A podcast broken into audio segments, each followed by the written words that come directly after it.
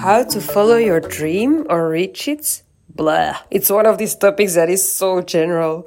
I'm sure there are thousands of books, podcasts, courses, and teachings around this.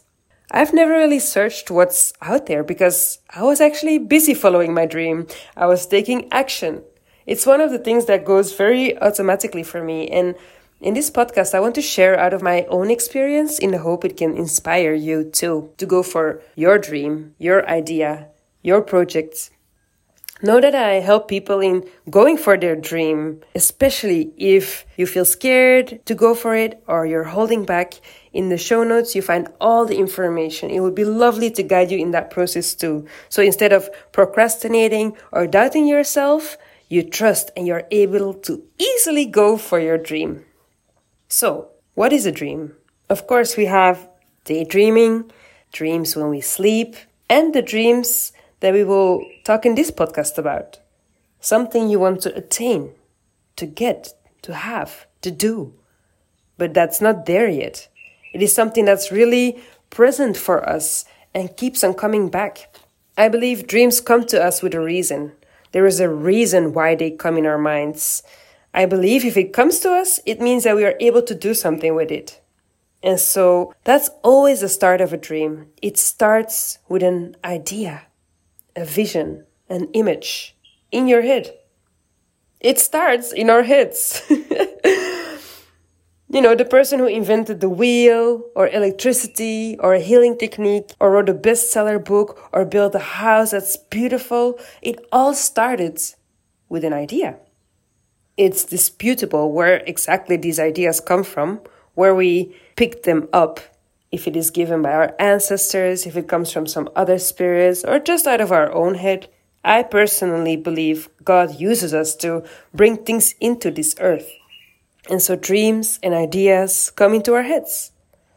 Wonderful, isn't it? That we as human beings can have an idea, a pull, a desire, and that it can literally come into the physical here into earth?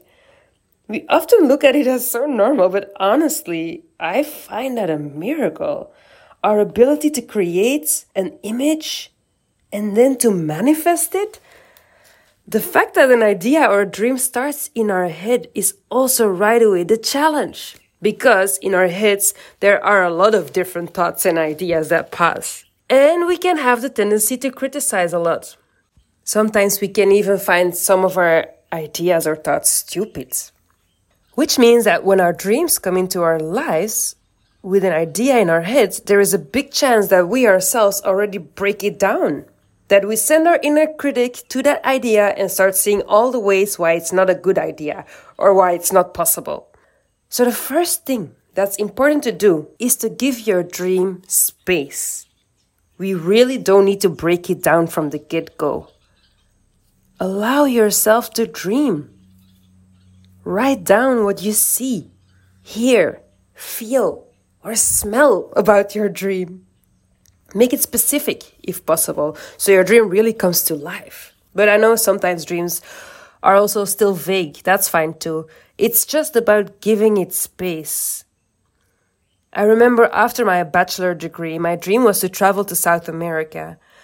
And I could feel in my heart how much I wanted this. But if I would have listened to the thoughts of the part of me that didn't find it a good idea to go, I would have never taken that sabbatical. I had thoughts like, will I still want to do my master's if I come back? Or I will never get that money together. Or would companies not condemn this gap in my studies when, I, when they want to hire me? I think it's more accepted now and even encouraged by companies, but back then it was one of my worries. It's too scary to travel alone. That was another one. so, anyway, instead of giving the stats space, I wanted to focus on what I dreamed of. So, writing it down, creating a vision board, and so on are all good ways of giving space to that dream, to nourish those seeds. And it's only after this dream space that it is time to check if your dream is realistic, and if not, if you can make it realistic or a reality. This is really such an important nuance because sometimes we think something is impossible and we already give up. Meanwhile, there might have been other solutions or options. To be able to see if your dream is realistic, you first need to map out everything that is needed to get there. This can be money or physical things like material, resources. It can be a location, but it can also be skills or certain people or courage or a mindset that you know you can change or grow within yourself. For everything you write down, you will check what you already have and what you still need. And then you will look at what you can do to acquire the money, the materials, the skills, and so on. And an important thing to say here is that there is an exception on people. Like if you need certain people to get there, because people have their own free will and you can't control other people. So if your dream includes other people, you will need to align your vision and communicate properly. If things are not aligned with the other people, it can become a blockage for your own dream. So, if you know what you need and what you can do to reach your dream, it is time to make everything more specific. How long will it take to reach X? How much money will I need for this, for that? This is the time you can really add time frames to it. And reaching a dream takes time. Patience is one of the skills we need to reach our dreams. Sometimes it even takes time to get more clarity on how your dream will unfold. I knew for five years I wanted to create a center and I could feel how it would be, but I couldn't grab the specifics, let alone that I already knew where I would do it. And now I'm building a center in Ghana, Sundiata. So sometimes it's also good to allow things to unfold. So back to being realistic. Realistic also means being honest to yourself.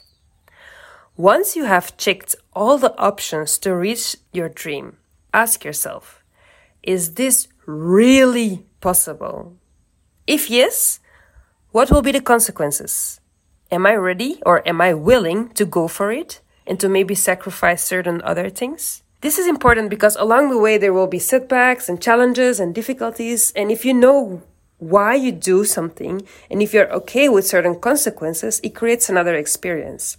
For example, when I wanted to go to South America, I needed to save enough money to be able to do that trip. So I couldn't spend money on new clothes or new experiences or little travels in Belgium. And sometimes there were even like concerts or things that I wanted to do, but I needed to make a choice, you know? I couldn't do everything I wanted because I was saving for my bigger dream, my bigger goal. So sometimes I was even seeing certain people less because I was doing certain things less and I was working a lot. But I was willing to do this. So in a way, going for your dream is also seeing the bigger picture and having courage to choose and knowing that when you choose, you also lose, but you also win. And that's the thing I like to focus on. So, what if a dream is not realistic? Now you've written down everything and you can actually see that it's not possible. This can be extremely difficult. I mean, you might be someone who can accept it easily and go for something else, but you also may have difficulties letting go of that dream. This can be really a hard pill to swallow, you know? And it is very important to give yourself all the time you need and to sit with the emotions that come up disappointment, grief, anger. I really believe it's important to be kind to yourself here and to go through all the feels. And once you feel you've processed it or healed from it, there might be space to tune into your previous dream again. Why did you want this so badly? Are there things you thought you would get out of this dream that you can achieve in another way? I know a story of an athlete who run, I don't remember her name, but running was her life. She dreamt of running at the Olympics. And one day she had an accident that made her not being able to run anymore. She was even in a wheelchair for the rest of her life. Life gave her some heavy shit. But again, how to deal with it? she probably grieved heavily. And if she would have asked why she wanted to go to the Olympics, different answers may have arisen. Maybe because she likes to surpass herself, because she wants to be seen, or maybe because she likes to win, or because she likes competition. Or because she wants to show others what's possible. There's so many reasons why we want certain things, you know? And all the things I just mentioned for that athlete are all things you can also feel in other situations. She was someone who liked to win, and she started doing wheelchair competitions. But back to if our dream is possible. How do you follow and achieve your dream? Well, you create action steps and goals out of what you've written down. And you work towards them. Sounds very easy, but I know it's not always very easy to really commit yourself and have the discipline to go and do all these steps and work towards those goals. But in a way, you create little hills out of that big, huge mountain. And you keep your patience, knowing that your dream takes time. You are persistent, you don't give up with a setback, and you focus. People, this life has a lot of distractions. There's always new ideas, new things that are possible, new people that pass by. and one of the many pitfalls is to stop with what you're doing or stop with what you're trying to reach because you don't see a result yet. And then you switch to something else. The people who eventually reached their goals and dreams, they didn't give up, even if it was challenging. So, what I've shared with you now is the basic outline of how you can achieve your dream. But I didn't give you the most important thing. I mean, I touched a little bit on it in the beginning. And that thing is the importance of believing in yourself, standing true to who you are, and not letting your fears stop you. Because you will be confronted with a lot of people, opinions, situations, as I said, challenges and setbacks. If you believe in yourself, you stand true to who you are, you know why you're doing what you're doing, and you don't let your fears stop you, you'll be able to reach it. If you feel you have an idea, a dream, a project, a solution, or your own known talent that you want to bring in the world, but you're still holding back or you're afraid, but you really want it to change, I have exactly what you're searching for. I already mentioned it in the, in the beginning. There's an online experience for multiple months that is especially created for anyone who is still holding back in going for what they feel they need to do in this world. Rooted Within is an online, powerful, transformative journey. You can go through everything independently and on your own pace.